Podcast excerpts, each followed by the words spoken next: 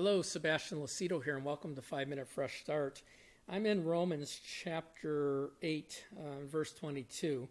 It says, For we know that the whole creation groans and labors with birth pangs together until now. Not only that, but we also, who have the first fruits of the Spirit, even we ourselves, groan within ourselves, eagerly waiting for the adoption, the redemption of the body. For we were saved in this hope, but hope that is seen is not hope. For why does one still hope for what he sees? But if we hope for that which we don't see, we eagerly await for it in perseverance or, in patience. And so here we're talking about the redemption of the body. And let's go back through it because we're you have to understand that we're three parts. Jesus paid for all three parts. In other words, his death, burial, and resurrection paid for our spirit first, our soul second, and our body third. Our spirits are, are, are born again. Our spirits come alive at the new birth. As we go through life by renewing the mind and sanctifying the mind, changing the mind, going through that metamorphosis of changing our thinking to become more spiritual, we save our souls. And then we're going to actually have a resurrection or redeemed body. And that's what they're talking about here. If we go back through it, it says, For we know that the whole creation, that means the, even the earth, is groaning is with earth earthquakes and pains and and things that came on the earth because of the curse. You know, they call it labor pains here until now.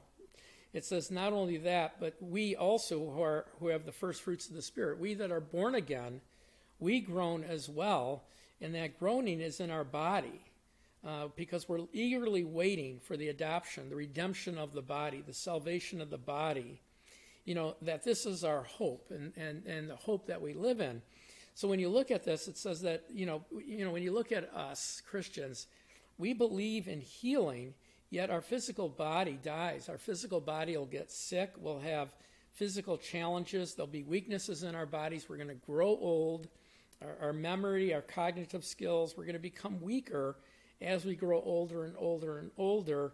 And so as we grow older, though, our spirits are renewed each day. Amen.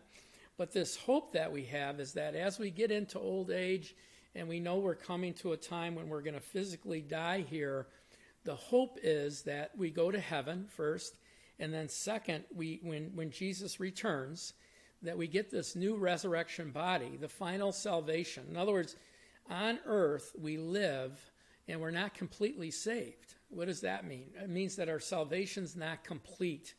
When we become born again, we start a journey uh, of salvation. We begin to renew our minds and, and, and, and grow in the things of God.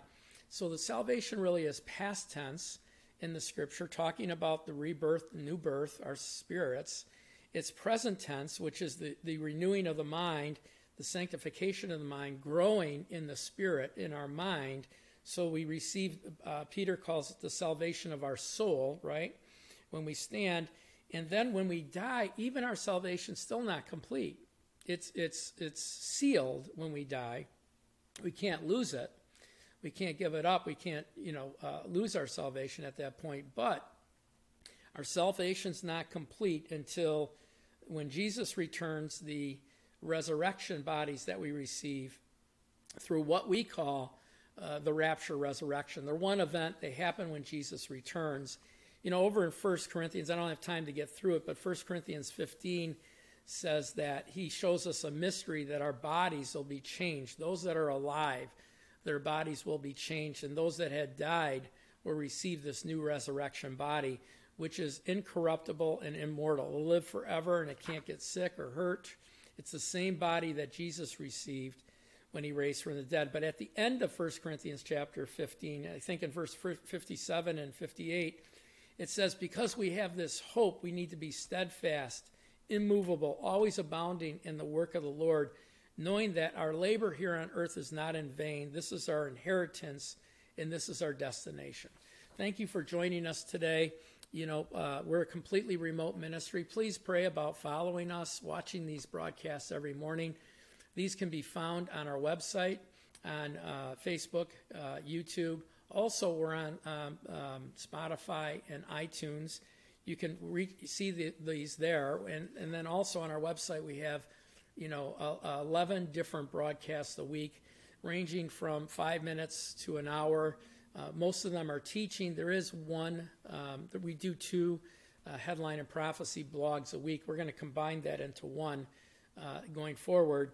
And so you can get those on our website, watchersoftruth.com. That's watchersoftruth.com. Thank you for watching, and God bless you today.